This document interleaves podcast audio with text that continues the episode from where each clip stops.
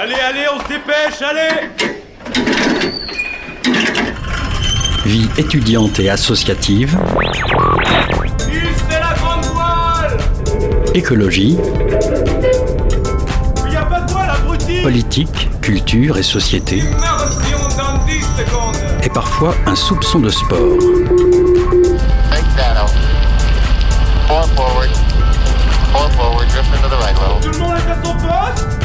Du lundi au jeudi, 18h-19h, le sous-marin, la quasi quotidienne d'infos de Radio Campus Angers.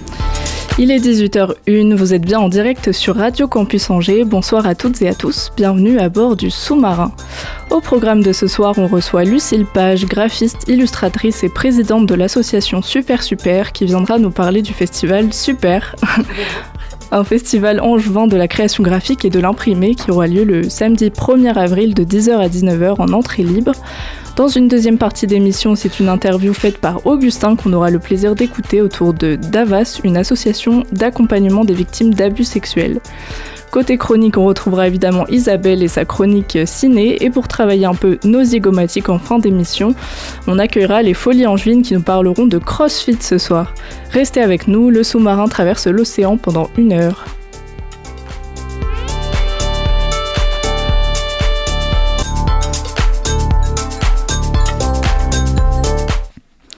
Avec nous, c'est Isabelle dans le studio pour sa chronique ciné. Salut Isabelle, tu vas bien? Oui, bonsoir Mathilde. Tu voulais commencer ta chronique par les Oscars avec le film le plus primé, Everything, Everywhere, All at Once. Je savais que tu le dirais très bien. Avec mon super accent anglais.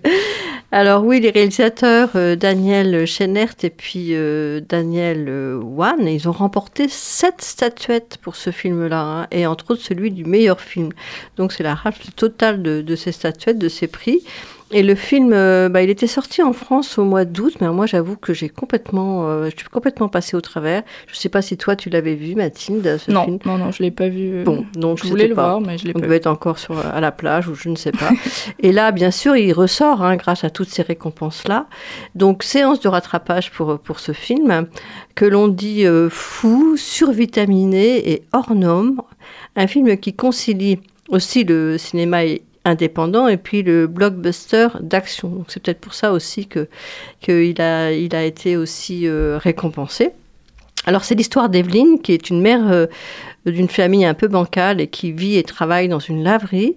Et elle va voir son destin percuté par sa découverte du multiverse. Alors, moi, je ne savais pas ce que c'était que le multiverse, mais il paraît que tu sais ce que c'est, toi. Eh ben non, pas du tout. C'est Hugo qui a menti euh, délibérément, mais je ne sais pas. Bon, c'est un bon camarade, du Je ne coup, sais pas non plus. Enfin bref, on se retrouve dans des mondes parallèles et c'est à voir dans tous les cinémas de la ville. Il y a eu d'autres récompenses, par exemple le meilleur film étranger. Oui, c'est À l'Ouest, rien de nouveau, qui est réalisé par Edouard euh, Berger. Et il s'agit de l'adaptation du roman euh, d'Henrik Maria Remarque, qui a été publié en 1929 euh, et qui se passe en Allemagne dans les tranchées pendant la Première Guerre mondiale. C'est une œuvre euh, complètement d'actualité, hein, puisqu'elle est pacifiste et elle dénonce la monstruosi- monstruosité de, de la guerre. Et c'est aussi une œuvre qui est assez inspirante parce que c'est la troisième adaptation de, de ce roman. Euh, une en 1930, une en 1979 et aujourd'hui.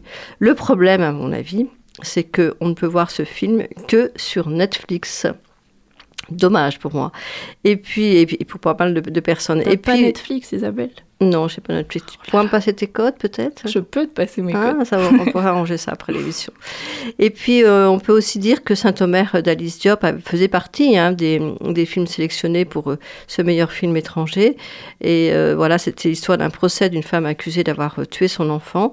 Alors, sinon, rien, rien de rien pour Steven Spielberg qui repart bredouille. Et si vous n'avez pas encore vu Une fille qui va bien, le premier film de Sandrine Kiberlin, c'est le moment, puisque jeudi au 400 coups, ça passe à 20h. Je crois que tu l'avais interviewé d'ailleurs, Sandrine Kiberlin. Et bah c'était pas moi, c'était Alice et, et Augustin. Oh, t'as pas de chance, ce non, j'ai pas de chance. Alors oui, et puis c'est su- c'est suivi d'un débat avec euh, l'incontournable et passionnant historien euh, Alain Jacobson. Et tout ça, c'est dans le cadre euh, de la journée contre l'antisémitisme. Alors je rappelle que ça se passe en 1942, hein, cette histoire, et que Sandrine Kiberlin, a voulu montrer au, travers du personnage d'Irène, qui est une jeune juive passionnée de, théâtre, et c'est Rebecca Marder qu'on voit beaucoup cette année. Euh, elle a voulu montrer comment la guerre et le génocide annoncé bah, broient hein, le, destin d'une jeunesse euh, joyeuse et innocente. Donc à voir demain. Est-ce qu'il y a un film euh, qui est sorti aujourd'hui et qui te tente, que Bah, tu iras je- voir la semaine prochaine? Oui, je serais bien tentée, et puis peut-être que je pourrais euh, vous en parler aussi la semaine prochaine. C'est le biopic Emily, qui est réalisé par euh, l'actrice euh, Frances O'Connor. Euh, Emily, c'était la cadette des trois sœurs euh, Brontë, l'autrice des Hauts de Hurlevent.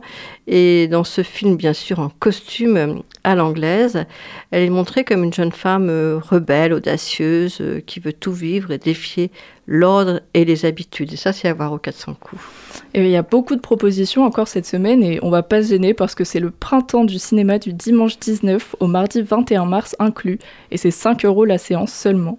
Ben oui, alors c'est peut-être l'occasion aussi euh, d'aller voir au Gaumont des films sur très très grand écran avec un son super super Dolby et tout ça à un tarif abordable, hein, 5 euros, ce qui n'est pas le cas à d'autres moments.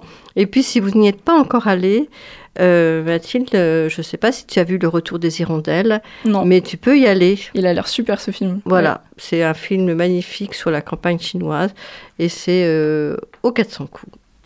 Et ben merci. Bonne fête du cinéma. Merci beaucoup Isabelle pour ta chronique et à la semaine prochaine. Oui, avec grand plaisir Mathilde. Merci. Merci à toi. On se laisse pour une petite pause musicale sur le 103 FM. Dans mon vieux peignoir japonais, je suis au bord de la crise de nerfs. Je n'entends plus l'hélicoptère qui tournait au-dessus de ma baignoire. Et j'ai le cœur lourd.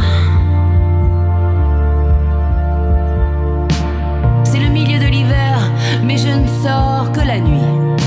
Sur le chemin de mes errances nocturnes, je sème des poignées de bouche, trop gonflées d'avoir pleuré et j'ai le cœur lourd.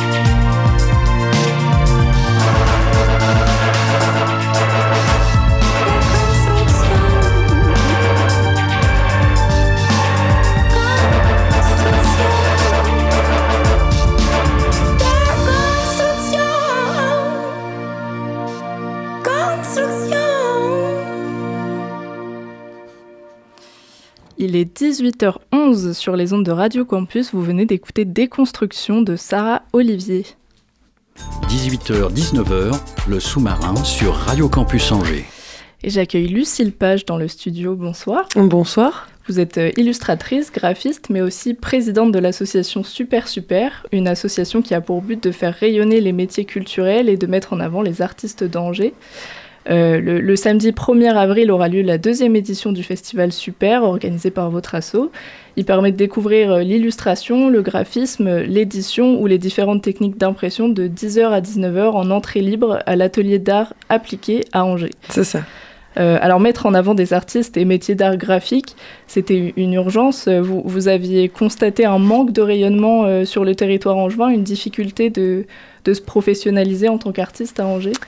Oui, c'est ça. Alors, pour recontextualiser, en plus de cette casquette-là euh, de graphiste freelance, etc., je travaille à l'atelier d'art appliqué. D'accord. Et donc, je, m'occupe, euh, enfin voilà, je travaille de la- à la vie scolaire, la communication, etc. à l'école. Et du coup, c'est un constat qu'effectivement, euh, à Angers, il y a des écoles comme les Beaux-Arts notamment et notre école, et que euh, tous ces jeunes artistes émergents, en fait, s'en vont. Il y a un peu la fuite des artistes après les études, et ils s'en vont bien souvent à Nantes ou ailleurs, parce qu'il n'y a pas assez de soit de locaux, d'ateliers ou euh, de d'événements en fait qui leur est un peu consacrés ou qui les valorisent. Et du coup, donc c'est né de ça et c'est né juste d'un intérêt personnel aussi, euh, d'un attrait pour les arts graphiques, effectivement la micro-édition où, où moi-même j'étais prête en fait à faire beaucoup de routes pour euh, assister à des événements de la sorte parce qu'il y en a très peu en France en fait en général. Et euh, du coup, on s'est dit pourquoi pas euh, donc faire, faire exister ça à Angers étant donné qu'on a les talents sur le territoire. Et, et donc voilà, effectivement, c'est né de ça. Et donc l'idée, c'est de programmer aussi bien des artistes angevins, mais pas que, et angevines. Euh, et donc de faire euh, rayonner la ville d'Angers à travers le prisme euh, donc euh, des arts graphiques, mais aussi que ça, permet aussi un réseau entre pros en fait aussi de se rencontrer, etc. De, de créer des liens entre eux. Et le fait que ça se passe dans une école, c'était une, une, un- Une- une vraie volonté. Alors, Oui, il y avait aussi la facilité, honnêtement, que voilà, on, met- on nous mettait à disposition gracieusement le lieu, et qui est assez atypique. Et, et donc, euh, on a décidé de faire ça là-bas aussi parce que l'école, en fait, dispose d'un atelier de typographie. Donc, c'est un vieil atelier où on imprime en caractère bois et en plomb, et donc c'est vraiment l'ancêtre de, l'imprimerie, quoi, finalement. Et donc, ça permet de le, faire vivre et de, le montrer aux gens. C'est vrai que c'est assez rare. En fait, il y a peu d'écoles. euh, même public, il doit y avoir la Cambre, etc., qui en disposent, mais ça, c'est un peu voué à disparaître. Donc c'est, ça, permet aussi de montrer voilà, le savoir-faire euh, et nos métiers, euh, donc au niveau de l'impression, des arts graphiques, du graphisme, etc. Alors, euh, ce festival a la, volonté de, promouvoir les métiers de la création visuelle contemporaine, euh, l'édition, le graphisme, l'illustration, l'impression. Comment est-ce qu'on pourrait aller dans ce sens et faire un pas de plus encore euh, pour donner de la visibilité à ces métiers qui, sont en fait partout et nécessaires? C'est ça. En fait, le, enfin, globalement, tout le monde euh, côtoie euh, des objets. euh, C'est ça, des affiches. Quand vous faites vos courses, vous voyez du packaging. Enfin voilà, pourquoi vous achetez tel ou tel paquet de pâtes et tout ça, c'est un, un graphiste que vous faites votre choix. Et donc, effectivement, c'est, ça vous environne, mais euh, comment, euh, comment les faire connaître? Déjà, faire travailler des gens un peu plus du territoire, parce que c'est vrai que souvent, les les entreprises euh, angevines ou même euh, la municipalité va faire travailler, je sais pas, des agences de com ou des graphistes qui viennent de Paris, Nantes ou, ailleurs, alors qu'en fait on a déjà des talents un peu sur le territoire. Et donc juste euh, tisser, euh, créer un maillage en fait localement déjà, et puis euh, ce qui commence à se faire un peu hein, naturellement. Enfin du coup moi je côtoie d'autres euh, artistes ou d'autres assos comme 12 points avec le fanzine Buglantine dont je fais partie aussi. Et euh, il y a plein de choses qui sont en train d'émerger en ce moment à Angers. Il y a quand même Fishbrain. Enfin bref, il y a pas mal quand même de talents et de lieux qui sont connus à Angers. Mais l'idée, c'est un peu de fédérer tout ça et puis euh, de créer des choses ensemble. Fishbrain ça sera présent. euh, Alors Fishbrain ne sera pas présent, mais il y aura Candice Roger et Nelly Garot qui font partie de Fishbrain. Quoi. D'accord. Et dans Voilà. cette même idée de, de promouvoir euh, ces métiers-là, c'est aussi pour ça que vous avez rendu euh, cet événement gratuit? Oui, ouais, l'idée c'est vraiment de rendre euh, cet événement-là le plus accessible possible et, Et, euh, et donc oui, c'est vraiment comme un, un marché euh, de, du graphisme, de l'illustration. On va trouver donc des, des micro-éditions, donc des, des petits livres. On va trouver des sérigraphies à tous les prix. Enfin voilà.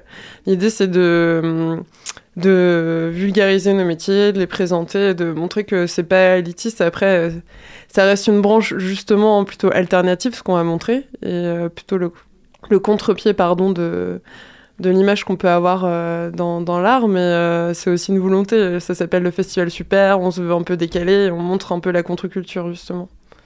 Voilà. Donc oui, c'est...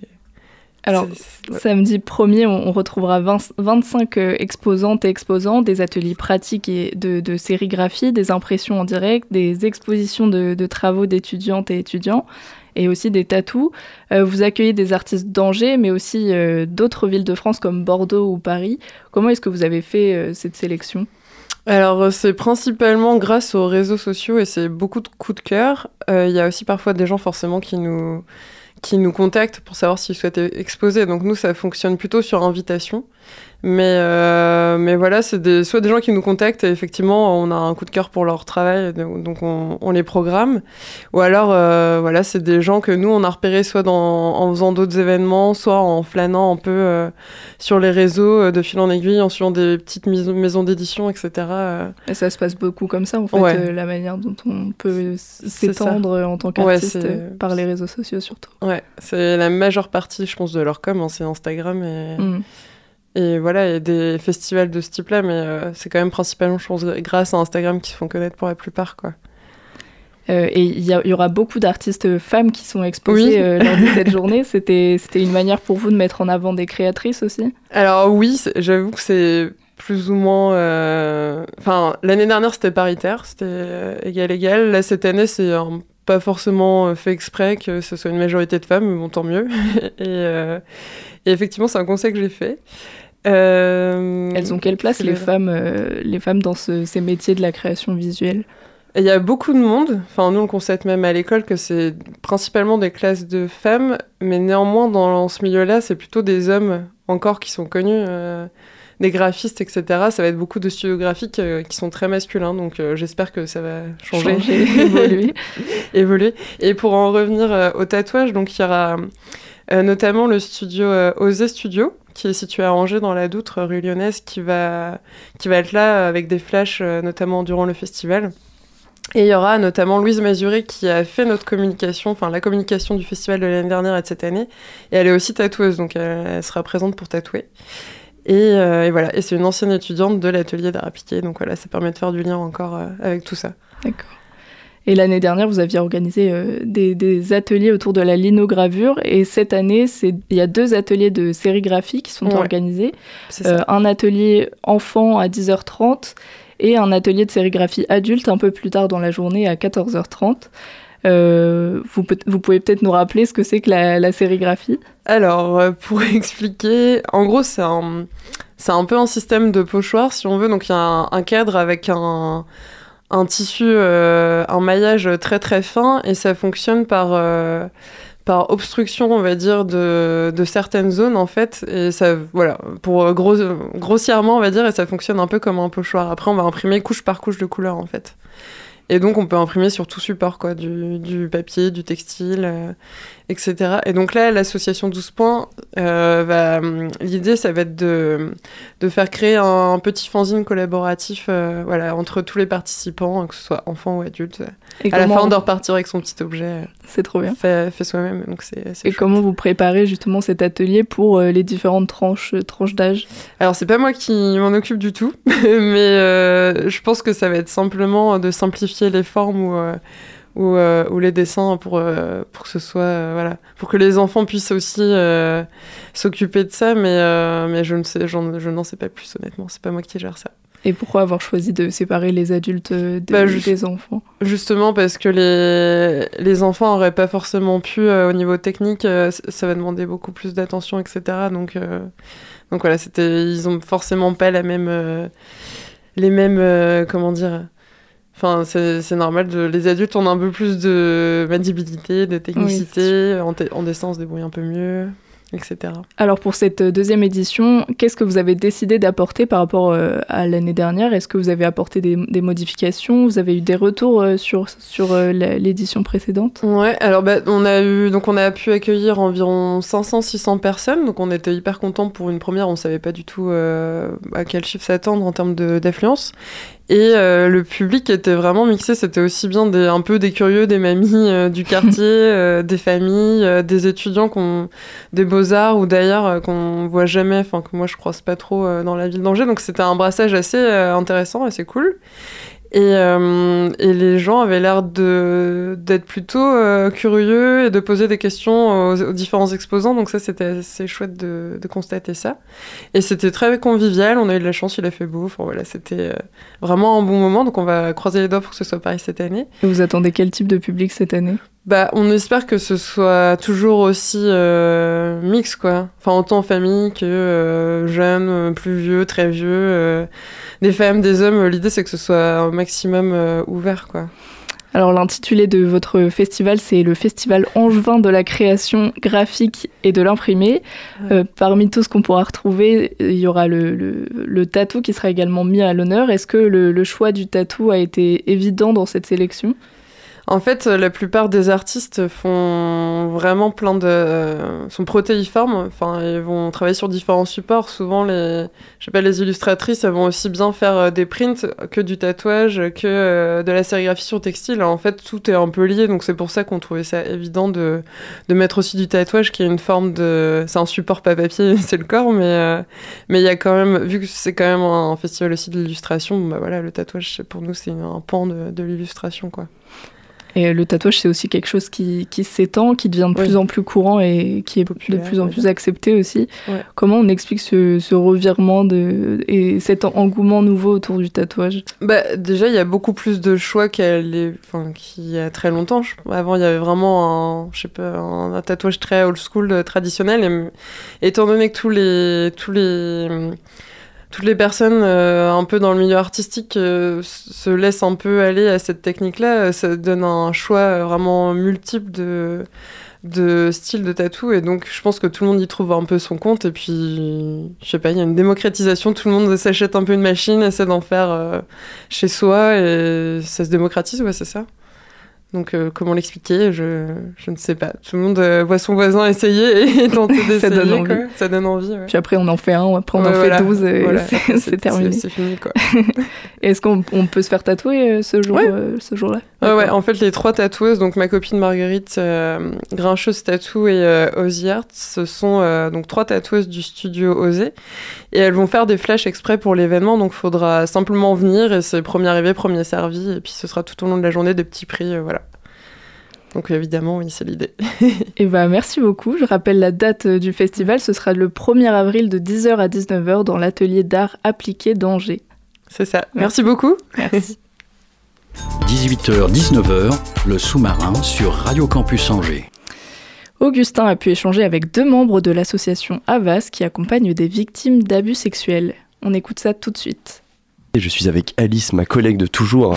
Salut Augustin. Et euh, donc tu vas pouvoir discuter avec euh, nos invités. Exactement, Non, on accueille Anne-Gaëdic Le Non, Gallio, salariée psychologue et coordinatrice, et Jean-Jacques Rivet, psychologue à la retraite, bénévole et administrateur de l'association AVAS, l'association d'aide aux victimes d'abus sexuels. Bonsoir à tous les deux. Bonsoir.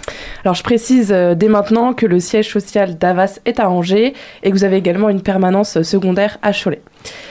On entend très souvent parler de violences sexistes et sexuelles, de violences conjugales aussi, et pourtant dans Avas, il y a abus sexuel. Est-ce qu'il y a une différence entre ces deux termes? Pourquoi avoir choisi ce terme d'abus sexuel?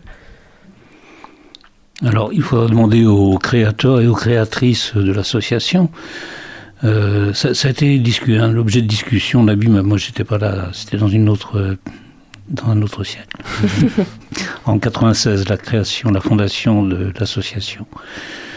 Euh, la distinction qu'on peut, moi je dirais que les abus sexuels, ça fait partie euh, des violences euh, sexistes et sexuelles, mais sauf qu'il y a on peut dire, passage à l'acte, concrétisation de l'agression sexuelle. Et dans les abus sexuels, il n'y a pas toujours de la violence, euh, particulièrement euh, pour les enfants qui sont victimes d'abus sexuels. euh, Parfois, ça se passe euh, sans violence, disons que sans coups portés, sans mots. euh, Avec manipulation, par exemple. voilà, avec de Mhm. l'emprise, de la manipulation. Alors depuis plusieurs années maintenant, il y a eu l'ère MeToo, la publication du rapport Sauvé par exemple aussi en octobre euh, 2021 qui dénonçait les abus sexuels au sein de l'Église, des livres, des témoignages euh, qui parlent de ces abus sexuels, des témoignages forts.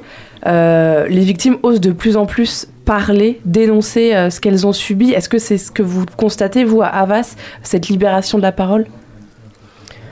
Alors effectivement, l'activité de l'association augmente chaque année depuis le début de la création. Euh, Oui, peut-être que c'est un, peut-être que c'est un des retentissements de la libération de la parole. Chaque fois qu'il y a une, une médiatisation, la sortie d'un livre, euh, vous avez peut-être entendu parler, mais en tout cas je- j'en parle là. euh, le 1er mars prochain sort un livre de Valérie Lehoux, journaliste de Télérama, qui, euh, en coopération avec Jacques Higelin, qui maintenant est parti, mais aussi avec son fils Arthur H., sort un livre dont le titre, moi je trouvais déjà très parlant, Car toujours le silence tue. Donc, euh, libéra- libération de la parole grâce à MeToo, grâce à Balance ton port, grâce à tout le travail formidable de, du rapport Sauvé, de la Civis aussi, on peut dire.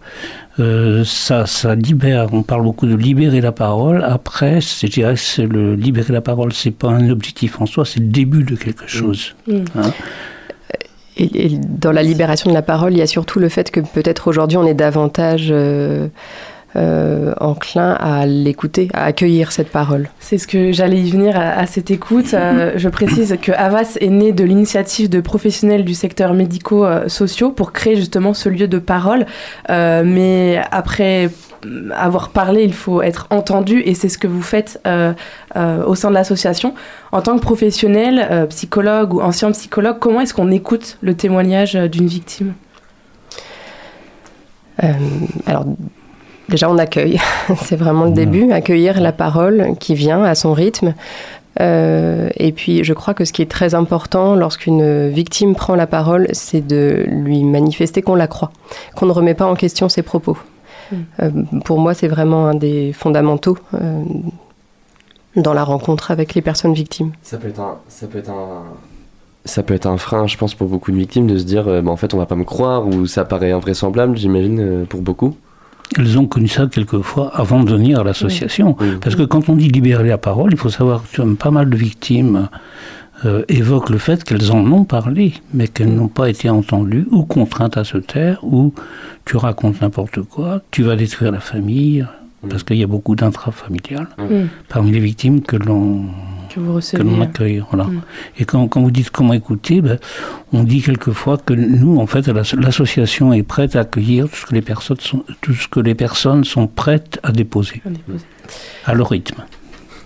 Il y a aussi des bénévoles qui sont présents euh, au sein de l'association pour euh, assurer les, les différentes permanences du lundi au vendredi pour Angers, par exemple. Euh, et ils sont souvent aussi les, les premiers, ils ont le premier contact avec les victimes. Comment est-ce que euh, on, peut réussir à prendre du recul avec ces témoignages, ces premiers mots qui peuvent être euh, très violents, très choquants? Et même vous, en tant que professionnel, comment on prend cette distance qui est nécessaire? Alors, déjà, tous les bénévoles qui interviennent à la Havas sont diplômés du médico-social. Donc, euh, il y a des psychologues, mais aussi une infirmière, des éducatrices spécialisées et des assistantes sociales. Euh, voilà, donc on- il y a quand même cette formation de base. Mais on peut pas venir euh, comme ça euh, candidater une personne lambda, si je puis dire. Il faut quand même qu'il y ait un bagage. Une formation, ouais. voilà. Ouais. Ensuite, on travaille en équipe. On reçoit toute personne en binôme. Donc, quand, quand une personne vient, enfin, demande un, rendez un premier rendez-vous, nous, on constitue un binôme dans lequel il y a un psychologue ou une psychologue et, euh, si possible, un, ou une bénévole d'une autre formation. Euh, et donc, euh, tout l'accompagnement auprès de cette personne va se faire par ce même binôme. En tout cas, ça- nous, on, on travaille exclusivement en binôme. Voilà. Autre- Donc, ça permet euh, quand même de se. Ça permet beaucoup de choses, le binôme, mais aussi de, le fait de travailler à deux. Euh, ça permet d'accueillir la parole, euh, qui peut être effectivement difficile plus facilement. Plus sereinement. Euh, autre euh, collègue que vous avez, c'est par exemple des éducateurs SPI. Je, enfin, je pense à ça. Vous avez quoi comme, comme type de collègue euh, dans, dans, dans votre structure? Donc psychologue, infirmier, infirmière, euh, assistant sociaux, assistante sociale et éducateur, éducatrice spécialisée. Vous vouliez rajouter quelque chose peut-être euh, Non? Alors, et on a aussi, pardon, de, une fois par mois, on bénéficie d'analyse de la pratique avec un psychologue psychanalyste qui n'est pas bénévole ni intervenant dans l'association et qui vient euh, pour ça. Pour, euh, Et ça, ça consiste en quoi L'analyse de la pratique, c'est l'occasion en équipe de parler, d'évoquer les situations qui, ont- qui ont été difficiles pour nous en tant que professionnels. Euh, voilà, ou pour lesquelles on a des questions, voilà, où on peut être en impasse, etc. Enfin, c'est Mm. c'est l'occasion d'évoquer euh, ce qui est difficile dans l'accompagnement parfois auprès des personnes. Après que les victimes euh, parlent, il faut se reconstruire. Quelles sont ces étapes euh, pour se reconstruire après et, comment dire, aborder une vie plus sereine? Alors vous faites bien de parler d'État parce que moi je, il y a quelque chose qui est très très important. C'est le dépôt de plainte. Certaines victimes arrivent, ont déjà porté plainte. D'autres euh, se posent la question, d'autres c'est totalement hors de question. Donc le dépôt de plainte, euh, c'est pas un objectif en soi. Qu'est-ce que les personnes peuvent en attendre? Mais c'est certainement une étape qui peut permettre à la personne de se dégager un petit peu de l'identité de victime en étant reconnue dans un statut de victime. C'est à partir du moment où la justice s'est prononcée, ça euh, libère quelque chose. Ça permet peut-être effectivement de pouvoir dépasser euh, Pour certaines personnes. pour certaines personnes. Toutes n'ont pas besoin d'aller vers la justice. Mais ça a quand même des, des limites d'aller porter plainte parce que ça peut des fois être euh, encore plus confrontant pour la victime et ça peut être encore plus dur de voir qu'une plainte va pas aller au bout. Ça- ça- Est-ce que ça, ça arrive qu'il y ait des cas où bah, la personne ose enfin aller porter plainte et elle est mal Oui. reçue au commissariat par Oui. exemple Oui. Ça peut arriver Ou, de moins euh, en ça moins, va- de moins en moins, mais De moins en moins, D'accord. j'imagine, forcément, Mm. parce qu'il y a, il y a- il y a de plus en plus de formations, mais Oui. ça peut être aussi un peu destructeur de voir que la plainte, euh, finalement, bah, elle va pas au bout. euh, Alors la plupart des plaintes euh, pour des faits d'abus sexuels ne, sont classées sans suite. hein. Oui. Donc effectivement, euh, c'est moi je trouve que c'est très important que les personnes qui souhaitent aller vers le dépôt de plainte sachent que c'est un parcours qui est long, euh, qui peut être coûteux psychiquement et financièrement. euh, et que effectivement c'est un cheminement, c'est-à-dire que moi ce que je leur transmets parfois c'est de ne pas attendre un résultat, mais plutôt euh, être dans la démarche. C'est la démarche de porter plainte qui est important plus Mm. que euh, ce à quoi ça va aboutir. Euh, parce qu'effectivement, la plupart des dépôts de plainte pour des faits d'abus sexuels sont classés sans suite par manque de preuves. Après, un classement sans suite ne veut pas dire que euh, les personnes ne sont pas reconnues comme ayant été victimes de ce qu'elles ont vécu. Euh, c'est simplement que par manque de preuves, on ne peut pas condamner euh, ben, leur agresseur, euh, en- mais quand même, les dossiers sont conservés. Mm. C'est pas jeté à la poubelle et terminé, bonsoir. Non, voilà, il, il en reste une trace. Euh, on en parlait déjà un petit peu. Avas s'articule autour de quatre mots-clés. Donc d'abord l'accueil, ensuite l'écoute, l'accompagnement, puis l'orientation. Et aussi, à- à- à- avec ces quatre mots-clés, il y a une triple approche sociale, psychologique et juridique. Non, c'est pas Alors, ça euh, plus d'approche juridique. C'était une question que j'allais vous poser. Si vous Ouais, avez besoin non, c'est c'est vrai que historiquement, bon, voilà, ça c'est peut-être euh, fait différemment euh, autrefois. Aujourd'hui, euh, non. Aujourd'hui, en tout cas sur les, ce qui concerne l'aspect juridique, on est vraiment sur de l'orientation. Mm. On travaille en, en partenariat assez étroit quand même avec le CIDFF, le Centre d'information aux droits des femmes et des familles. On a pu bénéficier, euh, grâce à une juriste du CIDFF, d'une formation un peu de base euh, en droit pénal, etc. Mais après, nous, c'est pas notre métier. Enfin, le CIDFF, par exemple, la Maison de la Justice et du Droit, euh, France Victime, sont des lieux euh, beaucoup plus pertinents pour Mm. euh, oui. euh, les questions d'ordre juridique. Disons, j'ai envie d'ajouter que notre rapport au juridique, c'est de, de dé- dédramatiser un petit peu, de faciliter l'accès à la justice, euh, euh, de faire la courte échelle vers la justice. Mais on n'est pas juriste. Et, de- et de rappeler la loi, en fait. Nous, on est un Oui. lieu où on rappelle la loi et l'interdit. Donc l'interdit de l'inceste, l'interdit euh, du viol, du crime, voilà, l'interdit des abus.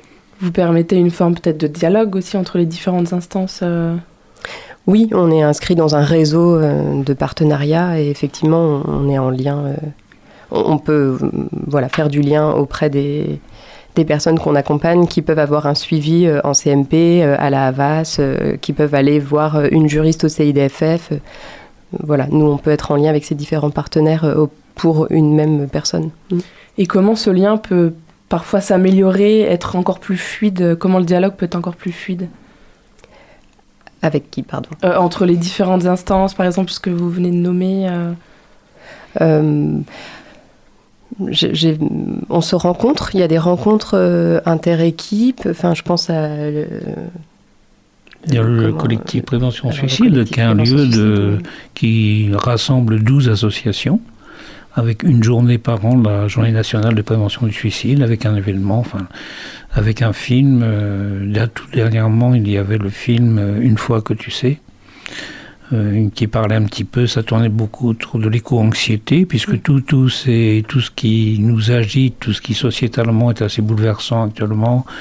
Il y a eu le Covid, il y a la guerre, il y a la- l'effondrement climatique, l'effondrement, euh, bon, tout ça, on va pas détailler davantage. Mais pour les personnes ayant vécu des psychotraumas, ça vient vraiment réactiver beaucoup les angoisses initiées euh, qui, qui sont originelles euh, liées au psychotrauma. C'est des éléments qui vraiment peuvent rajouter une couche, euh, enfin peuvent relancer des personnes qui ont vécu des traumatismes. C'est ça que vous Complètement. dites? Complètement. Ces éléments extérieurs, etc. D'accord.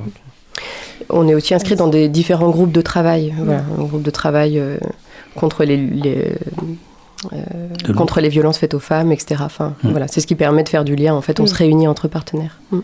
Tout à l'heure, vous parliez de statut de victime, mais on entend aussi parfois euh, ces victimes qui se disent justement, moi j'ai pas envie ou plus envie d'être catégorisée euh, comme étant une, vi- une victime. Comment est-ce que vous euh, traitez de cette question-là? Est-ce que vous accompagnez euh, vers...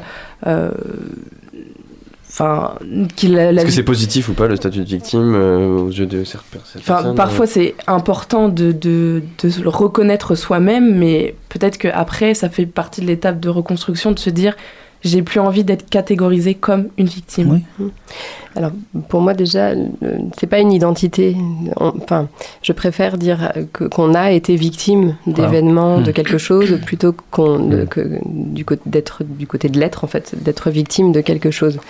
Euh, et effectivement, notre accompagnement, dans l'accompagnement qu'on propose aux personnes, l'idée c'est qu'elles puissent se réapproprier euh, leur vie, leurs choix, leurs décisions, là où à un moment euh, très critique, elles ont été complètement dépossédées. Oui. Elles ont été acteur, réduites, actrice, euh, euh. voilà, elles ont été réduites à un statut d'objet de l'autre. Et nous, ensemble, on essaye de, on les accompagne pour qu'elles reconstruisent leur statut de sujet. Dans, dans, dans quelle mesure, euh, quelle place peut prendre en fait la famille euh, Parce qu'il y a comme, Oui. je pense, beaucoup d'abus qui sont intrafamiliales Oui. et que... Presque lu- 90%. Ouais, j'ai- Je voulais pas dire une statistique euh, frauduleuse, mais euh, et peut-être que l'omerta aussi familiale euh, Mhm. restreint la, la- la liberté de parole. Euh, quel travail vous pouvez faire en fait avec les familles? Euh, Vous trouvez un parent allié ou alors faire un travail sans les fa- sans les familles et juste euh, com- comment vous faites pour, pour C'est vraiment du cas par cas, c'est vraiment du sur mesure, parce que si vous voulez, chaque histoire est singulière. hein. Mhm. Je- Mm. En tout cas, on accueille effectivement à la base des personnes Oui, qui ont vécu des, proches, abus oui. sexuels, mais nous accueillons des- aussi des proches de victimes. Oui. J'ai- J'allais préciser. précisément Et est-ce que tout ça, ça veut dire qu'en fait, euh, on, tout le monde peut connaître un ou une victime, euh, enfin une victime, il y a pas, pas Oui. un victime. Donc Oui. ça veut dire qu'il y a une globalité euh, de cas. Statistiquement, oui. Merci beaucoup Anne-Gaëlique Lugalio et, euh, Jean-Jacques et Jean-Jacques Rivet euh, pour cette discussion. Euh, Je, rap- je rappelle juste, excuse-moi, que Oui, votre bah. donc, siège social se trouve à Angers, 8 rue Ambro- Ambroise Paré. Euh, une permanence euh, du lundi au vendredi et aussi une permanence secondaire à Cholet, 26 rue Grignon de Montfort.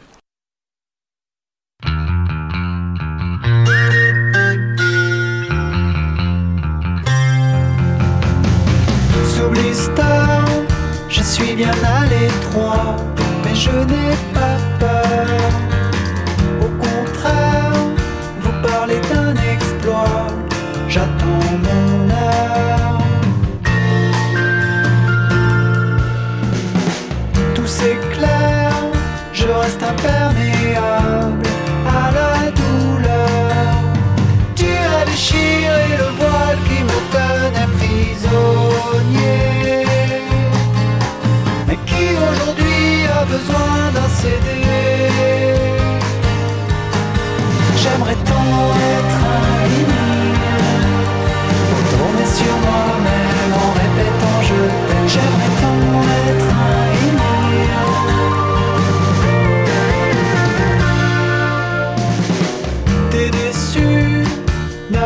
entre les mains une cause perdue, un objet petit et sans attrait dont personne ne veut plus. Je ne suis qu'une combinaison de 1 et de 0. Accroché aux branches pour faire peur aux oiseaux. J'aimerais tant être mourir dans tes enceintes. J'aimerais tant être un vinyle, pour avoir un son sublime. J'aimerais tant être un vinyle, posé sur ton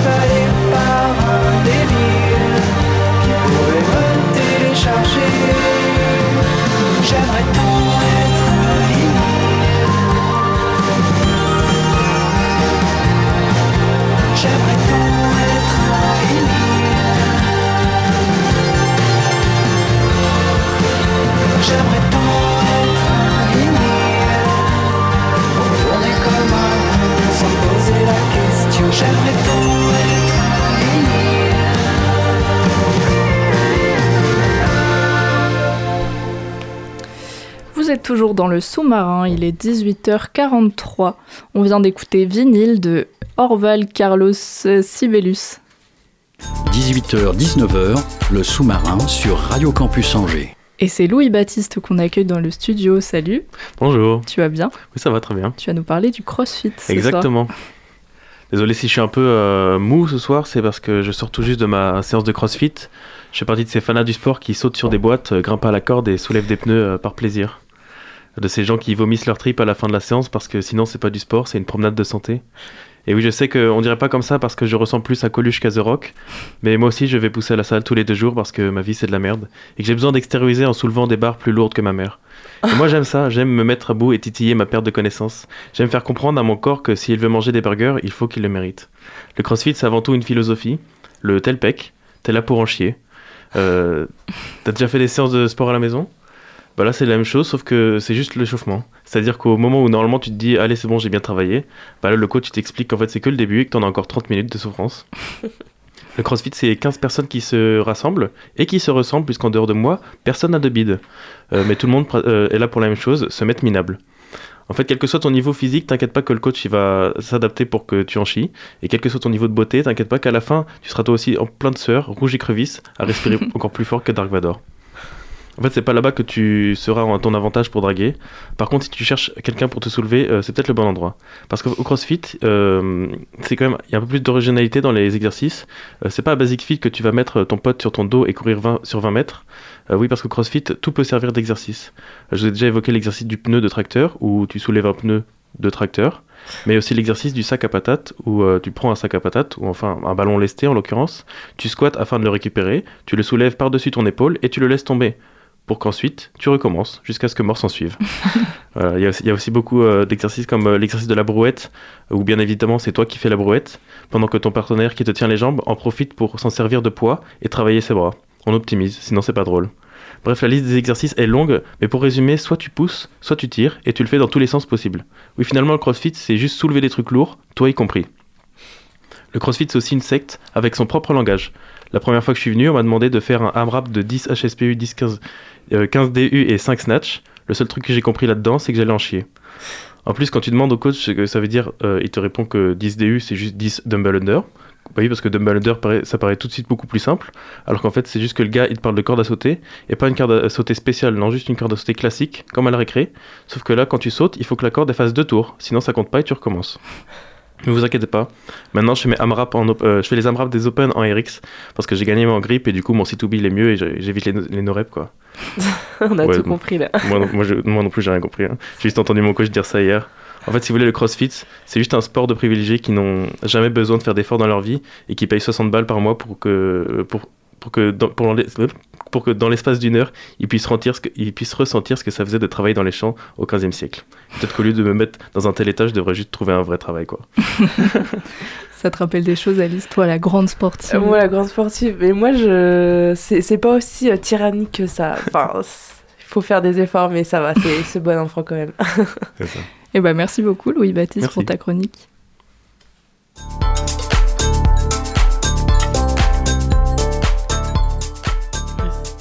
Le sous-marin termine tout juste sa traversée. Merci à toutes et à tous de nous avoir écoutés. Merci à nos invités pour leur participation, à Isabelle et Louis-Baptiste pour leur chronique, bien sûr. Merci aussi à Hugo, notre rédacteur en chef, et Étienne à la programmation musicale. Et enfin, merci à Émilie à la technique.